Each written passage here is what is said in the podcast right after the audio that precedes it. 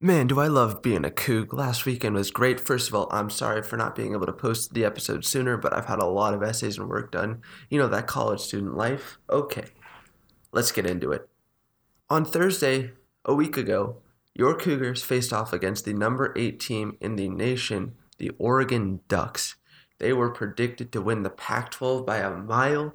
They were the best team in the country, but guess what? They came to Pullman and they got destroyed. They had nothing to give. They were trash.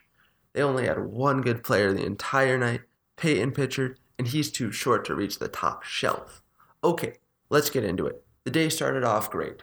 We have a commanding lead in halftime.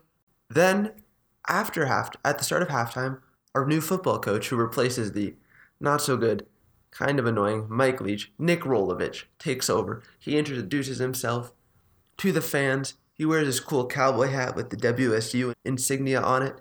Boom, that was pretty cool. Can't complain about that. Then, after the game, he goes down into enemy territory, Husky territory, starts recruiting their players, and then he goes out and buys the Cougs in the Seattle area some beers. Two days in a row at two different bars. Just tweeted out where he's going to be. Any Cougs want to stop by, get a drink with the football coach, take some selfies? He's your man best way to in- ingratiate yourself in the WSU community. As Gardner Minshew once said, we've never lost a party. All right, so once again, let's get into the actual games. The Ducks played a bad game. The Cougars did not play a great game. They just played better than the Ducks. The Ducks had one player go off, Payton Pritchard again. That wasn't enough to stop the onslaught that the freshmen provided. Once again, I feel like every podcast I'm talking about the freshmen, Noah Williams and DJ Rodman, but they've all been really good. Noah Williams started, played a great game, and DJ Rodman plays really well off the bench. He's a great spark plug kind of guy. I know that's a cheesy line, but I feel like that fits. He has a spark plug mentality. He plays hard at every possession. So he did win. That's great. 72 61. Great way to start the weekend. Head into the big game, the fancy game, Oregon State, the game that fans have been lined up for since November. I bought my tickets in November. Well, I signed up and registered for my tickets in November. Worth it. Super cool.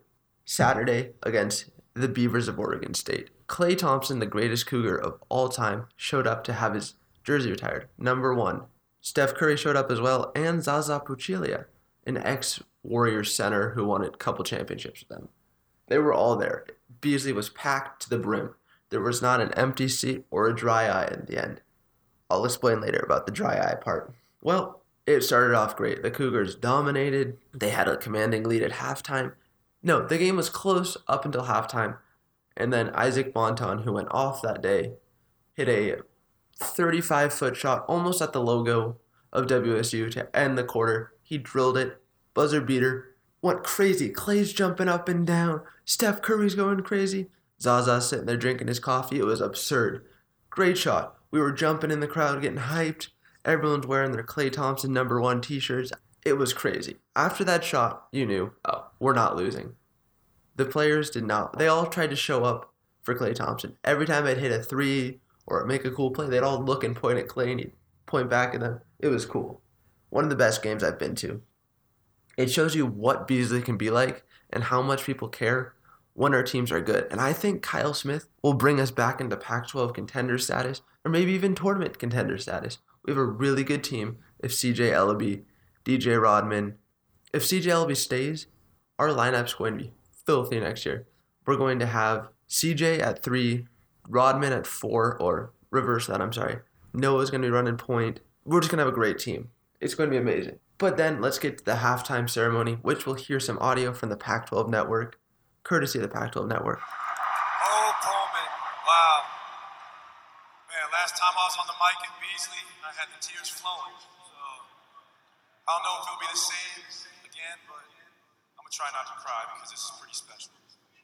But oh, I miss you guys too, man. Back home.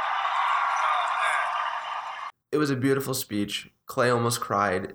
There were lots of fans cheering. It was a beautiful, I first ever jersey retirement I've ever been to. Probably the last. It was worth it. I'm glad I went. I'm glad I woke up early to buy the tickets. Waited in line three hours early to get in. They won domination. We beat Oregon 89 76. The good news is we surpassed our win total from the previous year, and we're one win away from winning our surpassing our Pac-12 winning percentage, our total wins. So yes, probably won't make the NCAA tournament this year, but it is a big year. People were accept, expecting a step back or a regression with most new coaches. I know I was. I had very little faith in Kyle Smith because he was transitioning from a a far less superior school at USF, University of San Francisco. Their athletics, no offense, Nick, if you're listening, it's not the same kind of level. You don't expect a coach to be able to transition from a mid major school to a Pac 12 school, Power 5 school, and have more success because there was a lot of roster reshuffling. I mean, you have to give it up to Kyle Smith. He recruited Noah Williams out of Seattle two weeks after he signed. Now, Ernie Kent never would have recruited in Seattle. That's going to be key. If we can get our local guys to sign here, we can be good for a while. I mean, UW, they're crap this year, but they have like seven five star recruits. So imagine what Kyle can do with a full offseason to recruit and now an improved year. Book it.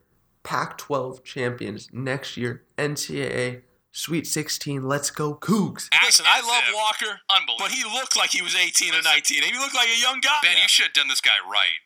What, I get him a stripper? What do you want me No, to you do should here? buy I him mean, a I, make- drink. I get him a prostitute? What were you